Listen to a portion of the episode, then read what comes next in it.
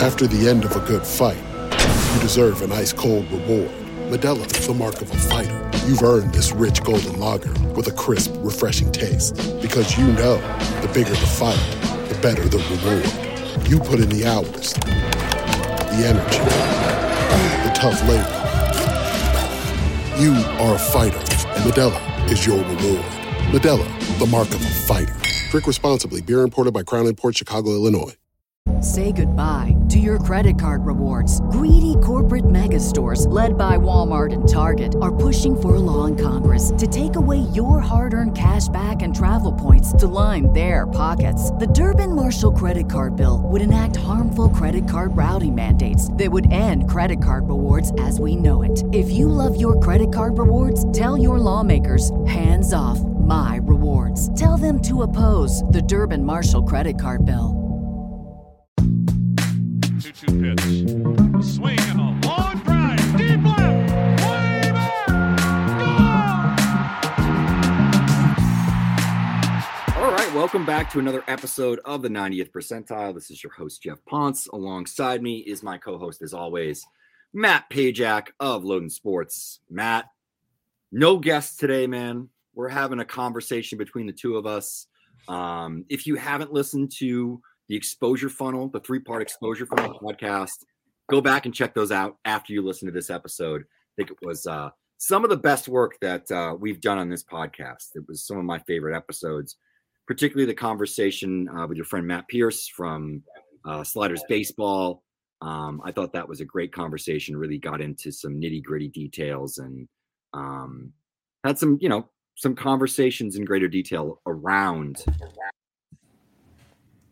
youth development, youth baseball, and all that sort of thing. So, Matt, man, how's it going? That was my incredibly long, like one minute intro. I got to do a mic check. Can you hear me? Can you hear me? I can, I can hear you. All right, all right. Sorry, I, that whole time we were talking before we went live, I'm, I'm talking in front of this mic, and it's not even plugged in. Well, your computer was picking it up, man. You know. Well, I will say I got to give my computer credit, and I also have you know a relatively you know quiet situation here, so I don't have to really worry about things. But anyway, I just want to make sure that I wasn't going to start talking and have a mic situation here. Yeah, I mean, uh, exposure funnel, uh, good stuff, and we got more coming down the pike. Uh, might have a current big leaguer talking about it on uh on our next episode. So um All right. yes, stay tuned for that. But no, I mean, Jeff, other than rubbing vinegar on my dog because he's anxious and I don't want him to give himself bald spots, I, I'm doing What? great.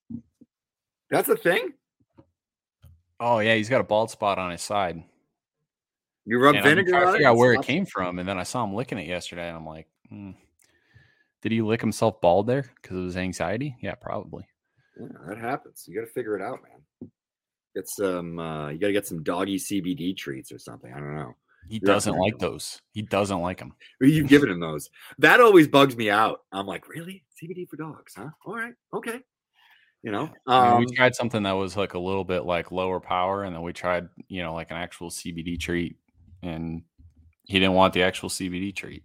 And I'm not even sure the lower power thing did anything. I think he's like, I mean, he's a rescue, right? So sure.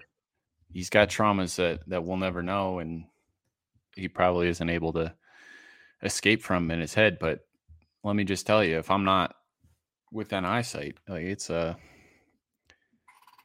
it's a panic for him. Anyway, You got you got separation anxiety. You know, yeah, love him to death. You're like a mom with a little baby. Look at you, Matt. Daddy, Daddy Matt Pajak, dog daddy. That's he's the dog daddy. That's your new That's my dog. That's my dog. All right, we're filling this up with dog talk. Any sandwiches this week? You, you you partake in anything? I saw you eat something at Pierce's place that looked fairly tasty. Oh yeah, he made the the dinosaur beef rib. That thing was huge. I didn't realize how big it was until after. So he smoked queso. Oh, so I want to shout out HEB Food Food Markets. That's like the big food market down in Houston, Greater Houston area. Yeah, It's like their grocery stores. They go there and like all the food is locally sourced. that's pretty great.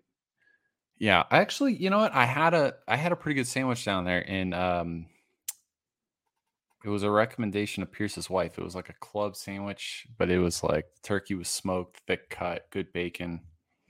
It was at a at a old market in Katy. Anyway, um, good eats anytime you're down in Houston hanging out with Pierce. That's for sure. Yeah, not too bad out there in uh, Katy, Texas, getting yourself some good stuff. I, yeah, and then uh, this past weekend, Farmer Remy shot down a pheasant in South Dakota, brought it back, was like, "Hey, anybody want a pheasant?" I've never cooked pheasant. I was like, "Yeah, I'll take a pheasant." So I roasted one of those guys on Saturday night, and that came out pretty good. So yeah, did you like it? It was good stuff. yeah, I mean, I I wouldn't do it all the time, but like you know, once in a blue moon for sure. Wonder if Masyn Winn knows about this sandwich. He's a Katy native, isn't he? He is that where he's from? I believe he is a Katy, Texas native. I'm a, I, I cover the the the the Cardinals, and he is uh their top rated prospect. So I know know a bit about uh, old Masyn Winn. I don't know if he grew up there or not. I think he went to high school in Kingwood, but I believe he was born in Katy, Texas. Yeah, I'm I'm pretty sure. Uh, I knew he was Houston area. I didn't know where specifically. Let's see. Katy, I'm gonna pull out this name here. That way, everyone has it for when they're in Katy, Texas. This is this is the the sandwich place.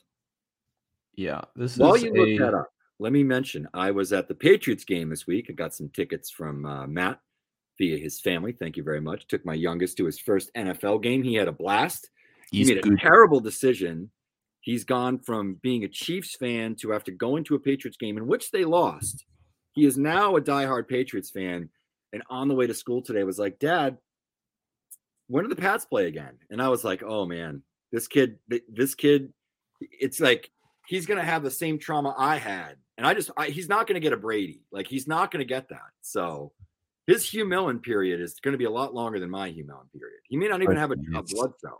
I don't know. He- he's not even gonna have a Bledsoe. It, but that's ignition right there. Ignited. Yeah, there you go. So I have somebody that's going to be obsessed because that, that's the one team where I'm like a fan. Baseball, I, I, I like the game. You know, basketball, I, I like the Celtics, but I'm not like crazy, crazy. Same thing with hockey. I'm more of a college hockey fan than an NHL guy, but I do, do cheer for the Bruins. But like the Patriots, I haven't missed a game. I missed one game in 20 years, and it was in 2006. I want to say it was around this time, maybe like November 15th or 16th. Uh, they played the Packers, and I was coming back from a wedding in the Dominican Republic, and I didn't get a chance to watch that game. That's the one Patriots game that I think I've missed since 2000. I missed a few in 2000 because I went away to school, but uh, after that, man, it's been pretty much every game. I'm Yeah, I think I've missed a, a few more than you, but rarely will I miss a game. I'm not missing a game by by my decision. Um, no. And yeah, I'm with you. Like it's it's Bruins over Celtics for me, but I really don't pay attention to either of them um, a Huh. whole lot until the spring. I feel like the NBA and the NHL seasons for a sport that I'm I'm not really super dialed into or just too long. Um, but The yeah, tournament midway- got me though. I know I'm the only person on in America that apparently likes the NBA uh, in-season tournament, but Yeah, we're gonna save mad. that. I watched all those games. I watched every single in-season tournament game on Saturday on Friday. I watched them live. I then went back and watched them the next day, and then I watched all the. I'll watch all the in-season tournament games tonight. I have an NBA ticket because my youngest loves basketball, um, so I watch a lot of NBA, frankly. And like the beginning of the NBA season is tough. At least this gives me something to tune into that's kind of interesting. Like who's going to go to Vegas? And there's like this four day single elimination playoff. Like, I don't know. I mean, I grew up in a house. My father is Portuguese and Brazilian. He's I- very into soccer. So I'm very used to in season cup tournaments during the regular season. It's not foreign to me whatsoever. I just don't like the idea of dangling a carrot like, hey, let's go to Vegas. You know, I don't like when Vegas too. is the epicenter of sports. I've got a problem with that. That's a different topic that I could go for a long time on, and we're not going to do that. Midway Food Market in Katy. Okay, there you go. That's the name. Midway. yeah, I don't know. We'll talk about maybe we'll discuss the Vegas thing another time. Um, I tend to be less. Uh, I'm not a gambler, but I just don't.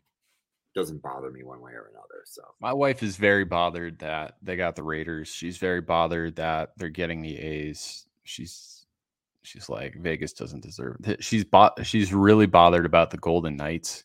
Is How she they from, did oh, I think your wife was from North Carolina. She is.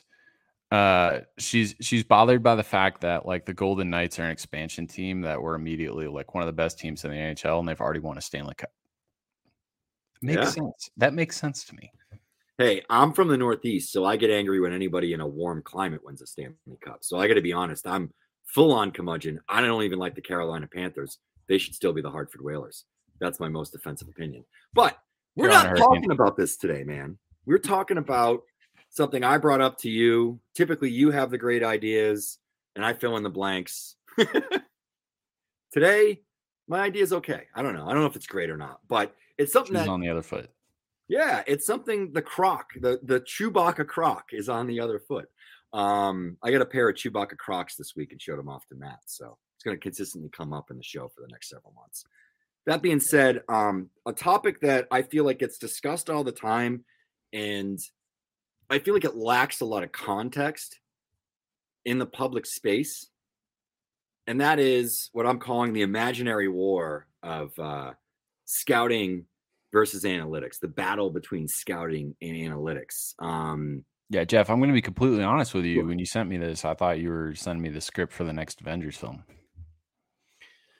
Not an next Avengers guy, but it would be pretty good, right? I'm pretty sure they've got a movie called The Imaginary War. I think it's actually Infinity War, but it's close enough. Infinity enough. War, Infinity War. Yeah, I, it was a yeah. play on that, you know. Yeah, I'm into alliteration. What can I say? Um, Yeah. You know, the repetition of those initial consonant sounds. It gets me every time, Matt. Um, so let's let's talk about it a little bit up front, right? I think that there has been a tremendous discussion, particularly on Twitter and in the public space, of like scouts do this well and and and analytics you can do this and like you know scouts aren't are meaningless and analytics is phasing them out and then there's sort of the the opposite reaction of like these nerds that never played baseball and they don't understand anything and you know yada yada yada. And there's just this a lot of like back and forth and battling and i just personally i'm somebody who tries to sit in the middle a little bit. Um i'm fascinated by improving myself as a in, in a traditional you know at the park scouting way. Uh, i'm i'm always challenging myself to do more with numbers to learn how to do things. I mean last week for uh you know that article i put out with the the statcast rankings for hitters for all 30 systems um you know i, I figured out how to use pivot tables more effectively than i had previously. Uh, i jumped into chat gpt and and use some of that to uh you know refine some of the things that i was doing. Um and i'm somebody that you know i, I go to 90 to 100 baseball games a year. I'm always at the park from pretty much february through september and you know um talk to a lot of scouts i talk to a lot of analysts i do a lot of number stuff. So for me like i feel like i sit in the middle of the two worlds and i see the benefits of each and you know i want to just sort of define what i think those are. Matt i don't know if you have anything you want to chime in here before i keep going. I know i'm talking a lot. Uh no i i really enjoy this conversation i've got some some fun stuff to add in here when we when when my time comes. Well, I think like when you look at, at traditional scouting, um, in-person looks, I think that seeing players, and it was funny, the Patriots game the other day gave me a great example of this because you have two big TV screens at both ends and then good seats right at the, the 20 yard line. I could see the play. And for me, the difference between the reality of what's in front of you versus what's on TV, even there, like it's a stark difference in terms of just what you see, the full picture, how things move, how guys look. I, you know, I think a big part of it is as lame as it is, is it's the the off the bus test as well. What does the guy look like? How does he move? Sometimes stuff like that on TV, there's some optical illusions. And I don't know, I'm not smart enough to explain it, but I know that there are times that I've gone back and watched tape that I've shot and other people have shot of similar plays that I've seen in person and noticed how different things can look, right? And there's always a variety of angles, etc. Um, going a little bit further, the goal of traditional scouting: identify skills or tools and traits, you know, that you think can project for growth. So you're not just looking at the player now; you're looking at the player and you know, going back into your historical Rolodex of information that you've acquired over years of watching games and saying, all right, what does this guy do? What are these traits that, you know, could portend? If you're a really good scout, you're somebody that understands some of these traits at a much deeper level than I do and are able to say, okay, he's doing this. This is something that can easily be fixed by doing this. Right. Um, and I just think, you know, generally you gain perspective beyond the numbers, right? You can put numbers out there just flatly and not necessarily understand, oh, this guy hit 25 home runs with a 102 90th percentile exit velocity. You know, okay, maybe he's got great bat angle, something like that. That's what you look for analytics. You don't have the numbers, the distance of home runs or the dimensions of the park that he played in or whatever, or even the guys that he's facing. You don't necessarily have the context for the quality of those home runs in the minor leagues. And obviously the majority of pitchers you're facing in the minor leagues are never going to see the majors. Um, a lot of them aren't really legitimate prospects. And there are some parks with really funky dimensions. There are parks, you know, like Everett uh, in Washington. I believe that's the the high affiliate in the Northwest League for the Seattle Mariners. I think it's like 367 to dead center. So does that, you know, you think about that, and it's like then you start to think about some of the players there does that change your perspective on Harry Ford's power or Tyler Locklear's end power? Maybe it doesn't, but I think when you see it, you can put that into context as opposed to just looking at the numbers. There's certainly ways if you have enough analytics to dive into that, but when we're looking at from a scouting perspective, we're talking more about prospects. There is a limited data set that's available publicly. Um, anything else you want to chime in on scouts before I kind of run down on the positives of analytics? Yeah, I, I think just opening opening statement here. Uh, I think in the public space, there's a lot of like back and forth about like analytics versus traditional scouting, this, that, whatever. I think in the non public space, meaning the 30 clubs, like Mm-hmm. there's a general agreement amongst Mhm. clubs that do it well on the evaluation side that it is a marriage of both. You need both. Yes. You can't operate with one and not the other. And both of them are equally important. Both of them play into the model in some degree. Uh, and yeah, I'll get into it later on. You know, a lot of the context that can be provided by having a human being surrounding the evaluation process as opposed to just looking at numbers. Also, just throwing this out there, I'm a huge fan of, and these environments are shriveling up. You know, the the more we advance in technology and everything becomes more accessible, of places where you don't have perfect information, because that's that like you know in the in the eyes of an eval- that's where like an evaluator can really go in and like show their Mhm. worth or compete. Like evaluators want to compete. Yeah. They want to compete with the guy next to him. If you're going and you're watching SEC baseball, like, okay, you all got the same information. You've all seen these players a million times. Like, there's not a whole lot to compete on there. But like, international scouting's always been great from from that component where it's, you know, there isn't perfect information. So like, there are international departments that crush it, and there's international departments that are still trying to figure out what their process is. Or like a lot of times, it's just throwing you know blind darts at the board and, and seeing what hits the bullseye. Um here in the states like the high school environment for the elite player is starting to become a little bit like perfect information um not quite to the level of high level division one baseball but yeah i you know jeff i know i know that you're you dive into the numbers a lot but it's kind of nice when it's like there's no numbers on this guy. What do we do? And you look at it a lot more from the pro side as opposed to the amateur side. So Yeah, and I do. I do a lot of college stuff um, in terms of playing with data and stuff like in season in the background, and certainly have strong opinions based on in person looks from the Cape as well. But um, and I think that kind of segues nicely. So like when I got into analytics, it was actually because of being behind home plate at the park. At the time, Peter Flaherty, who's now with Baseball America, was with Cotuit and the Ca- Cape Cod Baseball League. He was probably 19 years old. And 2019, I'm sitting behind home plate. The TrackMan's right here. I know what velocity is, and I know what the spin rates are.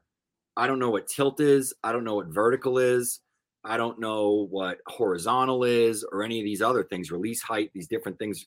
You know, I had a basic idea of extension, but had no idea of how it all worked together and like what was coming out. So the thing that I did over that off season and then 2020 happened in the pandemic, I really studied up on advanced data and you know, I had help from some folks that work within that world, um, kind of drilling me on stuff and explaining things as I got things wrong. Uh, and I learned a lot from it. And now I can go there and I can understand a lot of what comes off of that device, um, which is great because in real time, this is very much my process. And this is what I want to get into is the data allows me to be honest with myself and it's allows me to be accountable with myself on certain things, right? But also, if there's times where I challenge the data, I have a really good reason for why I challenge it because I understand the things that can happen that can make it imperfect, we'll say, right? We say that the, the prep data is perfect or the college data is perfect, but it's not. It's not, it's not a great like to like comparison between pro ball and particularly college, where guys are using metal bats. We know that there's been a lot of rumors about bat tampering and things of that nature. So, a lot of the EVs, there was a significant rise this year in high end EVs in college and has been for a few years. Now, that could be the technology, it could be the ball. And I'll go a step further. The ball in college, the seam separation and height is different than it is in pro ball and there's some there's some difficulty there. You'll see a guy like Carlson Reed who had a great slider at West Virginia and on the Cape. He comes into pro ball and the seams are different. The ball doesn't move the same way that it did before. It doesn't happen with everybody. A lot of most guys, I would say that it does translate. Um, but you know, I think that it's a little bit of a give and take. And I think that like the scouting thing, the watching the games, the understanding it in greater detail allows you to be a better analyst. And I've seen that with guys internally. The guys that I've known that have gone in and worked in analytics departments or guys that I know have been successful scouts. You know, the scouts will do what I do where they sort of you know, um, keep themselves accountable or check against what the data's saying or what the model's saying, depending upon what particular team. There's one particular team, and I have a contact I chat with where he puts in the scouting reports after sitting on a series and then he gets to see at that point what the model says and then the model sort of offsets based, uh, based on his report so if he has a higher grade than the model then the, the number in the model might bump up a little bit and vice versa. And there's a lot of advanced teams who have had a lot of success over the last couple of years who have a similar process. And i think we see it with a team like the dodgers or the mariners or the rays. They've all done a really good job of not only having analytics and player development and understanding the numbers, but also having robust scouting departments of really good scouts. And I think you see that particularly with the Dodgers. It's a big scouting department and they kind of run the gamut in terms of personalities and ages and philosophies on the game. Um, and I think that that's that's the thing that gets missed in the public discussion the most often is it's these aren't black and white questions there's a spectrum of colors and perspectives here that color everything in. And I think, you know, my biggest thing when I'm talking about this issue is, you know, it's the old expression came from J Live, a rapper I used to listen to back in 2000, New York guy, pretty good. Um, Papoose. It- Papoose. Uh, he's a little different than Papoose, but uh, but he had he had a line, and I don't I don't think it's original to him, but he, he's like, you know, if you have one target, aren't you better off with two darts? And I kind of look at it like that. It's like if I'm trying to get the most robust understanding of who this player is, what his capabilities are, what his limitations are, what he potentially has left in projection, I have to look at both. I have to understand both as well as I possibly can before I go in and I write that scouting report. And I'm in the, I'm in the midst of doing this right now for the next month and a half, writing you know 120 scouting reports. So um, for me, it's like I put all that together and it's very easy to then write. I can write the report in 20 minutes, but the research might take an hour and 10 minutes. You know, like with each one, it's more digging in, understanding, watching the tape, talking to people, like doing all those sort of things that you have to do to really get a great understanding of, you know, the player and, and who he is and what he can and can't do. Um, I'll shut up now for a minute, Matt. Jump in here. Yeah, You're a I, guy- I want to go. I want to go back to my thought about context. And again, I'm looking at. I mean, look, there's plenty of context on the pro side too, like the things that are going on in these guys' lives. Like, if you're just looking at the numbers, like guy goes through a tailspin for a month, like you don't know what's going on. You don't know Mhm. if there's an underlying injury. You don't know if he's having trouble sleeping. Like I remember, what was it um, Mike Napoli when the Red Sox won the World Series? You know, beat the they beat the Tigers in the ALCS, and then I'm getting old. I think it's the Cardinals. I think they beat the Cardinals that year. Um, but like he had sleep apnea, and it was like when he fixed the sleep apnea problem, then he was able to sleep better, and that led to a, a jump in performance. So like, there's so much context around these players, and especially at the amateur level. Now, I I want to pull something up because I had this conversation yesterday with a mutual friend of ours um, in regards to what are the indicators for future success for an amateur player uh, athleticism being something that we discussed and agreed upon, but also um, makeup, right? But I took it a step further, and uh, I recently started reading the fourth book by my favorite author, Adam Grant. I don't know, are you familiar with Adam Grant? I am not.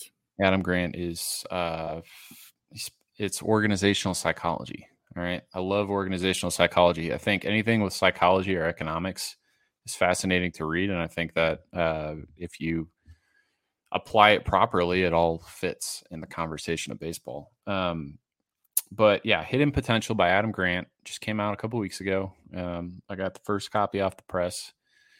Can't confirm that, um, but there was a really interesting thing in here and and the reason why like I bring this up in terms of context is like okay, you're looking at let, let's use uh, my favorite example and everything, uh, Brendan Donovan, right, seventh rounder out of South Alabama. Like, was there anything in his Cape performance? Was there anything in his time at South Alabama that suggested he should have gone higher than the seventh round? I, I don't think so. Mm. I like I no like I'm I'm pretty familiar with it. Like he went to the Cape, he was a temp player in Hyannis, he hit under 200. Like South Alabama, he was you know like a nice player, but he wasn't like hitting like 450, whatever. But there are underlying character traits. I think that when he got into pro ball, like accelerated him.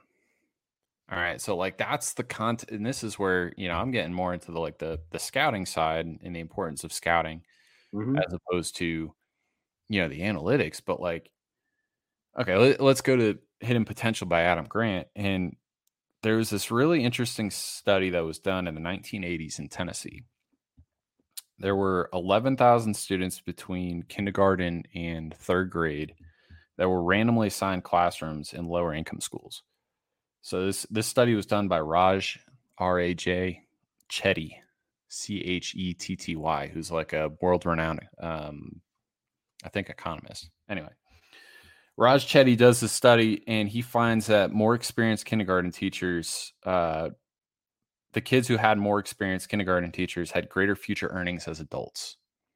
It wasn't just like, oh, like this is like, a, it was like overwhelmingly like by by the age of 25, if you had a more experienced kindergarten teacher, you had you know, on average over a thousand dollars more average earnings per year. Um, then he does a follow up study and he looks at students in the fourth and eighth grade from the same populations. And he has their fourth and eighth grade teachers rate them on the following subjective uh, traits proactivity, uh, how pro social they are, how disciplined they are, and how determined they are. And what they found was that the more the students that were rated higher by their fourth and eighth grade teachers in those four things subjectively had more experienced kindergarten teachers. Okay, so now they're looking at it and they're looking at adult income based on fourth grade ratings of their teachers. In those subjective qualities, proactivity, pro pro social, uh, discipline, and determination, those students were 2.4 times more um, earned more than comparing that to math and reading performance on standardized tests. All right, so I'm going to try and like bring this whole thing back. The more experienced the kindergarten teacher was, the more likely they were to to score higher on subjective proactivity, pro-social discipline determined, which ultimately indicated later on in life much higher earnings and success as opposed to when they looked at standardized test scores at a young age that was less deterministic of future earnings. Okay, so all of that to say, if that applies to real world earnings, why can't that apply to baseball earnings? So, I, Jeff, I'm not, I, I don't know if you followed all that or, or whoever's listening followed that. I'm going to sum it up this way. If I'm an amateur scout, I need to figure out if, and I'm on a player, I need to figure out who their kindergarten teacher was and how much experience they had. Now, uh, I wonder. I wonder if we did a similar study with with baseball. Uh, you know, and and how uh, early coaching could impact that. You know, we'll we'll go back in five six years and see all these really successful players from Rice Academy, and we'll know, Matt. We'll know um, what that came down to. No, I think that's um, I think that's interesting, right? And um, you know, there's there's a lot of ways to sort of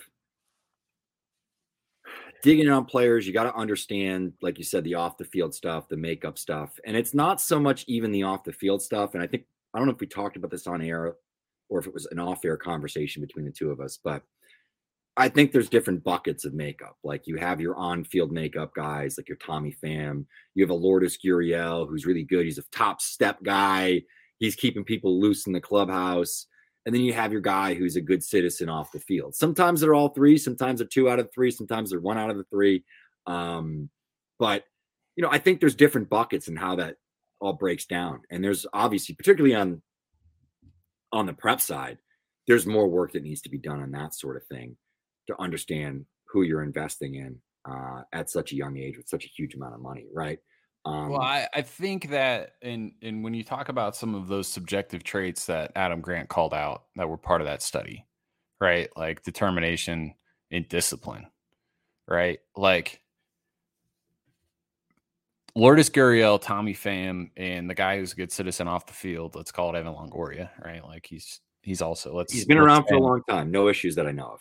Exactly. Like all three of those guys can present entirely different but they could all have the underlying traits of discipline and determination right? And in that book it, it, further goes on to talk about getting comfortable being uncomfortable and how important that is for learning new things and progressing and accelerating growth in anything. The propensity that a player has for being willing to be uncomfortable. That doesn't have a skin color or a presentation or anything like that. That's these are like inborn traits where it's like there are there are examples of this in every demographic, in every capacity in life, every profession, where like this dude was just more disciplined and determined than everybody else, and he got successful. Right? Like uh we were talking about Russ. The rapper? Off the air. rapper. Yeah, and you're just and, and, you know I brought up Jon Bellion, and I think Russ and Jon Bellion are both very similar. Like those guys woke up every day and made music every single day, hmm. and then one day like the comp like it started to compound, and then it went parabolic. Mm-hmm. You know, to pull out a, a, a crypto term, but like those guys like Ooh. have inborn character traits, discipline, determination that ultimately made them really, really, really, really good at what they do and then led to like high levels of success. Right. And that's where, you know, knowing Brendan personally, like that's where Brendan becomes a big leaguer and has success at the highest level. Extremely di- 80 grade discipline, right? Mm. 80 grade determination. So again, it, these are things that are hard to like. I just threw I just threw 80 grades on there, right? Completely subjectively. Yes. But that Yeah. makes sense now reflecting on it. Now I'm I'm not saying like, okay, like, oh, you should have seen that, you know, when he was in high school, or you should have seen that when he was at South Alabama. You should have gone higher than the seventh round. Like, no, but it goes back to the whole the imaginary war and the subject of this podcast, which is like for the people that, that say like analytics doesn't have its place, or the people that say like, oh, analytics is the end all be all, like Yeah. truly a marriage of the two. We're driven by the search for better. But when it comes to hiring, the best way to search for a candidate isn't to search at all. Don't search, match with Indeed. If you need to hire, you need Indeed. Indeed is your matching and hiring platform with over 350 million global monthly visitors, according to Indeed data, and a matching engine that helps you find quality candidates fast. Ditch the busy work. Use Indeed for scheduling, screening, and messaging so you can connect with candidates faster. And Indeed doesn't just help you hire faster. 93% of employers agree Indeed delivers the highest quality matches compared to other job sites, according to a recent Indeed survey. What I love about using Indeed is how it does a lot of that organizational work for me. I can sort through candidates, I can respond to them, I can schedule interviews all through Indeed. Leveraging over 140 million qualifications and preferences every day, Indeed's matching engine is constantly learning from your preferences. So the more you use Indeed, the better it gets. Join more than 3.5 million businesses, including Baseball America, that use Indeed to hire great talent fast. And listeners of this show will get a $75 sponsored job credit to get your jobs more visibility at Indeed.com slash BaseballAmerica. Just go to Indeed.com slash BaseballAmerica right now and support our show by saying that you heard about Indeed on this podcast. That's Indeed.com slash BaseballAmerica. Terms and conditions apply. Need to hire? You need Indeed. Say goodbye to your credit card rewards. Greedy corporate mega stores, led by Walmart and Target, are pushing for a law in Congress to take away your hard earned cash back and travel points to line their pockets. The Durbin Marshall credit card bill would enact harmful credit card routing mandates that would end credit card rewards as we know it. If you love your credit card rewards, tell your lawmakers hands off my rewards. Tell them to oppose the Durbin Marshall credit card bill. Yeah, no, I agree. And I think that um it's funny because co- the first conversation we ever had had an impact on my perspective on this and how things got so skewed to the general public. And if I can bring this up, first time I had you and, and your partner Sean on, um, Sean was a consultant for Moneyball, correct? He, he was he was part of some production meetings. Yeah. Okay. If I can't say that, I'll cut this out of the episode. No, no, you could say it. You- Okay. yeah. And so he jokingly said to Brad Pitt, Pitt's like, hey, anything else you look for? And he was like, attractive girlfriend or hot girlfriend. And I can remember Sean said, you know, I was joking with him. I said back to him, well, he was like, what do you mean? And he was like, you're a confident guy, Brad. Like, you ever have an ugly girlfriend? And, you know, Brad Pitt obviously was like, no, course not, you know, blah, blah, blah. And so Sean then says he doesn't see the movie. He's on a plane flying back to the East Coast or something.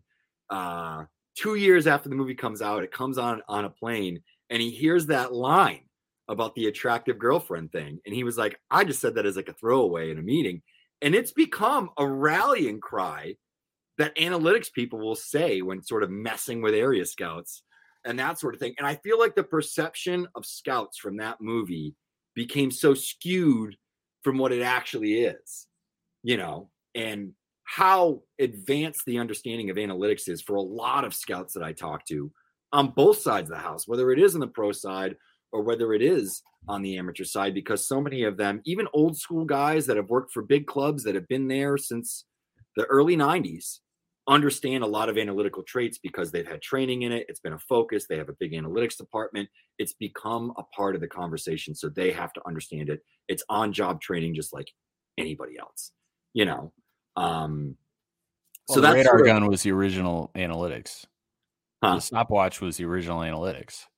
So it was a radar gun, right? That's It's what I'm like- saying. Right, the radar gun Yeah. and the stopwatch, like those are objective objective numbers that you Mhm. can now compare to other players. Like so, And okay, now we got now we got spin rate. Now we got you know vertical attack angle. Now we got all these other things. It's it's just an evolution of whoever brought the first radar gun out. exactly. Blame I, him. I You think know, that like blame him. you, your your livelihood and existence and and where you've gained prominence in the baseball world is something that was a marriage of the two. Sean wanted a more objective way to rate, at least this is what you've said to me, athleticism because it is very it is very subjective from person to person. Some of it is just eye test. This guy looks like an athlete. This guy played three different sports and was good at basketball. He's the Jordan Adams, and maybe they rank that guy as a, a better athlete than a Jonny DeLuca. And you know what you've created is trying to come up with an objective uh, athletic score that can measure these things in a way that translate directly and correlate directly to things like throwing velocity and exit velocity. And there's a ton of value in that. And I think from time to time, I'm sure you'd back this up. I bet this results shock some people just based on what their perception is of a particular player and his athleticism versus what you get from those tests. Yeah, and like the load and score isn't supposed to be a definition of athleticism, but Mhm. I, I, I do think that it's a key component of athleticism, which is the motor, and it's an objective measure of the motor, right? So it's you know if I'm going out and I'm putting money on a drag race, like let me see what's under the hood, you know, and like there's no guarantees that okay this this guy's got a bigger motor than this guy, and like I'm going to put my money on the guy with the bigger motor. Well, he might not be able to keep it between the lines, and he might end up flipping, crash, and burn. Uh, let's not go down that road. But that, that's you know eight out of ten times the guy with the bigger motor is probably going to win in the sprint. Um,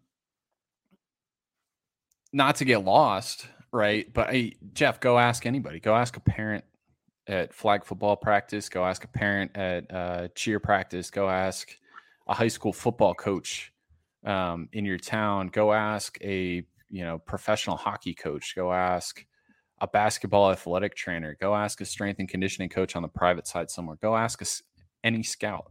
There's no universal definition for athleticism. You No. go ask them individually, they'll all tell you something entirely different. And that's the problem with having a box on your scouting report that says athleticism and having to put a 2080 grade or a 2A grade on it.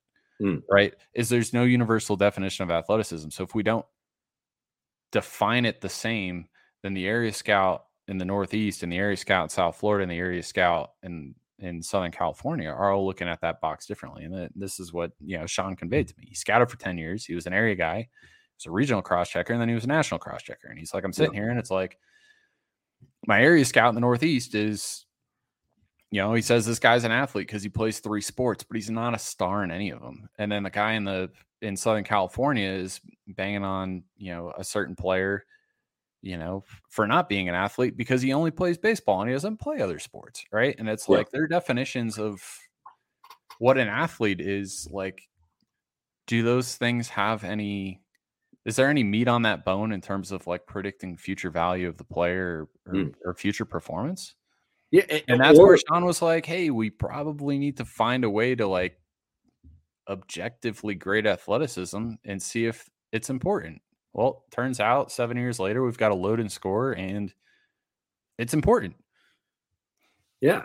And and and I think, you know, um the thing with that too is it's it's defining those traits in a way that you can measure and then like we said correlate that back to certain skills. I think that those tests can also maybe I'm wrong. I haven't looked at the numbers extensively. Obviously, I, I'm going secondhand off a lot of this, but you're the right guy to talk to about it. Um, some of the projection is within those numbers.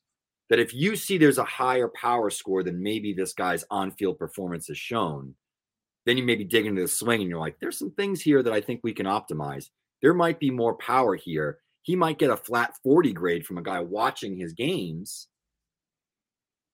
But we look here, maybe it's more of a, a current 40, future 50, future 55, because he's capable of hitting higher end exit velocities. And we know the guys that can touch those higher end exit velocities typically develop bigger power at peak because then it's just a matter of adjusting your swing, etc. And that's not easier said than done, of course, but it does happen with these pro guys, especially if they have that athleticism.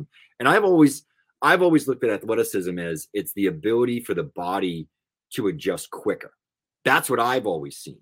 Even with little kids, right? Your best athlete will pick up something and a couple of cues within five minutes versus three practices with a guy who's maybe on the lower spectrum of athleticism, right? Just in terms of their physicality, ability to do it, they have things that they can do. which is more natural. Um, you know, I I think that there is still some probably some object some subjectiveness to what I just said for sure. Um, but I do think that it's this underlying current that doesn't get necessarily discussed.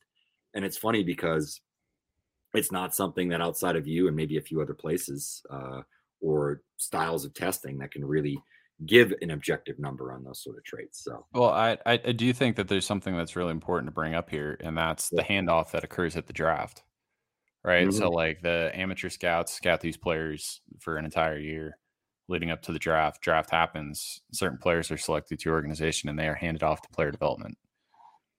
Okay, now once they're handed off to player development, player development's got to have tools to be able to, you know, okay, that maybe there's an unlock here. They got to be able to actually unlock that, right? Like, okay, is there you know a tweak we can make to the swing that's going to, you know, unlock something in this guy's offensive game, offensive profile, whatever it is. But again, value of traditional scouting is that they can go out there and they can basically through an evaluation be like, okay, you know, maybe there is more in there. Here's an objective number that says that there could potentially be more in there. Let's figure out why he's not realizing that right now. It's almost like a a reason to go further, right? Mm. It's like that. I think that's what objective data does for you as as a scout. It's like a reason to ask the next question. It's like, why is this guy, yeah. You know, with a six or a seven ERA, like, and he's got a really good fastball, you know, like the fastball looks good, but he's not performing. Why? You know what I mean? Like that, that's never stopped a scout in the past where it's like, okay, well, you know, this guy's throwing 92 and he's got a really good body and he looks athletic. Turns out he is athletic. What's the unlock? Right. And then you kind of do, you could do like a biomechanics, you know, go into like the actual, you know, whether it's pitcher or hitter or whatever, what they're doing. And you'd be like, oh, well, he doesn't get into his, you know, he doesn't hinge properly. You yeah. Know, is that something we can fix? Mm-hmm. Right. Is that something that, like, when we fix that, all of a sudden he's going to go from like sitting 92 to like sitting 95 or 96? Mm-hmm. And now all of a sudden those secondaries play up. And when those secondaries play up, like, this is a guy. Because at 92, like, he was throwing strikes. He was just getting hit. At 96, when all the secondaries go up, this guy's unhittable. Right. Mm-hmm. So I, I think those are a lot of the things. And that's why you see, and you brought it up earlier, like the Seattle Mariners have done a really good job in the past couple of years of like taking pitchers, and like Bryan Woo, I think is a pretty good example. Uh, Bryce Miller is probably another really good example. And got like, one in the farm right now, Darren Bowen. That's a really good example.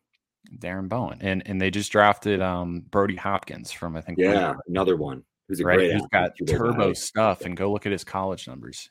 Right, his college numbers don't lend to the eye test of of being a fifth round draft, but he was right, and they have the tools, and they've identified certain things in those players where they're like, okay, if we can unlock these things, and like the Dodgers do it too. Like Emmett Sheehan's another example. Like Emmett Sheehan didn't have great numbers at Boston College that said, all right, this guy's going to go start in the big leagues a couple years after the draft. Well, he did, right, and, and I think that's that's the point, right? Of like, okay, let's look at the numbers, and the numbers might point us in the direction of a player that we like initially wrote off. Yeah. All right. Let's figure out like why his performance doesn't match what we like in the numbers. And if it's fixable, then you got yourself a gem. Diamond yeah. in the rough. That's the like that's the whole that's the chase. That's the yeah. chase, Jeff. A hundred percent, man. That's what it's all about. And uh I've been talking about it for a long time that, you know, if you're able to buy the to steal a, a phrase from Bill Parcells, going back to our Patriots uh, conversation at the beginning of the show, but you know, if uh, he'd always say, you know, if, if you want me to make the meal, you got to let me shop for the groceries. And I think it's similar where, you know, if you have a great French chef, you should go out and buy the fr- ingredients to make a great French meal. You know, give these give this player development team the traits that they can develop into good pit into good players. And I think that understanding um you know how things work and the strengths of your organization when a player is inside of that organization is a huge advantage for teams like the Mariners, the Dodgers, the Rays. I think the Rangers have gotten better at this as well, and the Braves. There's others as, as well. Um, but I think that that's where you know the actual magic happens is where everything does come together and work in accordance. And uh, you bring a player in, and and he's able to exceed expectations uh, that he had it as an amateur. Yeah, last thing, and then I, I know you got to go here. Um, but I just think that, like, again, as if you're a fan listening to this and you're wondering, you're going back in time and you're like, okay, well, why didn't you know my team select Jordan Walker? Um, Jordan Walker went somewhere in the 20s, I think, or like Mike know, Trout or Aaron Judge. 20th overall. Like, there's a good chance that like maybe your team didn't have the environment to develop that player into what they became Mhm. right? I, I- I think that's a really important discussion. It's not to say that like your team's player development isn't great, but they might be really good at something else, and and they're looking for a different type of player, and that happens every single year. There will be good players in every single draft that are selected further down the board than they should have. That will go to the right fit, and they'll develop into all stars, right? Like that's just going to happen. But that's not to say that if they were selected earlier, they would have became the same player because maybe it wouldn't have been the right developmental fit. There's so Yeah. much to it, Jeff. And it was 21. Garrett Mitchell actually went at 20, who's a really interesting discussion. We could probably go on for 10 minutes between Jordan Walker and Garrett Mitchell and how they were perceived as athletes and athleticism and what tools and traits actually translated to major league success. I'm not writing off Garrett Mitchell, though. He did start the year pretty good, ended up hurt again, unfortunately. um, Just he needs is- to stay healthy. needs to stay healthy and consistently lift the ball, which it looked like he was learning to do. But I hope this was an enlightening discussion for those out there, whether you're a baseball fan, a prospect hound, you know, a fantasy manager, uh, doing dynasty stuff in the off season. I think it's valuable to take in as much information as possible and try to look at sources that use different processes um, to get information. You know, look at your your Robo Scouts and the other the other you know systems that are out there that are similar to Robo Scout. There's a few really really good ones that are out there. Um, look at the scouting reports on Baseball America or Baseball Prospectus, so different places, so you can get a, a more robust feel. I'm always somebody that's subscribed to a lot of different websites and taking in as much information as I can, and then try to chat with smart people around me that know the game and uh, taking information like that. I think that's the great thing about baseball. It's the thing I enjoy the most. Learning different perspectives, getting different ideas about the game, and uh, growing my perspective and and my uh, my viewpoint of the game and the things that I'm seeing when I'm at the field or watching the game on TV or looking at the numbers. Yeah, Jeff, let's slam the book shut on the imaginary war. It's not a salad. The ingredients aren't separated. You can't pick out the onions. It's a soup. All right. Analytics and the subjective evaluation of players is all mixed together in such a way at this point where you can't decide, you can't pull anything out. It's just, No. No, you're married. and if you miss one That's step, man, part. it's just not going to be the same soup. Going to be too watery. It's not going to have that flavor, you know. Uh, but that has been the 90th percentile. Thanks for tuning in for another week. For Jeff, for Matt, this was the Imaginary War.